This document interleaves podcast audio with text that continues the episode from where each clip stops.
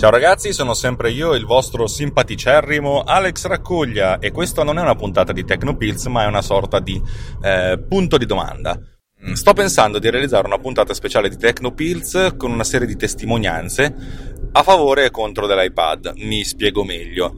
iPad, e soprattutto iPad Pro, viene venduto come un prodotto non solo professionale, ma come uno strumento che può sostituire in tutto e per tutto eh, il computer, eh, non solo desktop ma anche mobile. Eh, oppure non solo mobile ma anche desktop. E io ho una mia idea molto, molto negativa con, a proposito. Se non altro perché per me è impossibile trovare lo stesso software che c'è su, su, su computer che mi permetta di fare le identiche cose o anche delle cose molto simili su uno strumento portatile.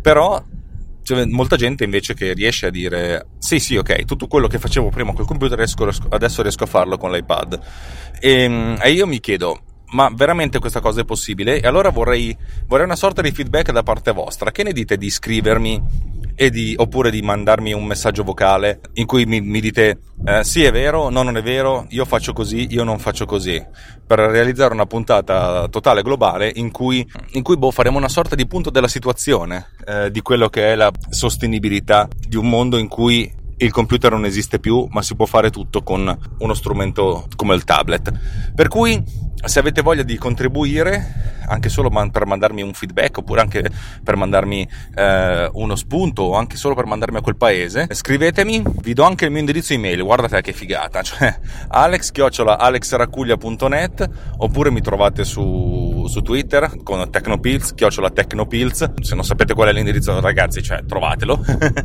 e boh, fatemi sapere.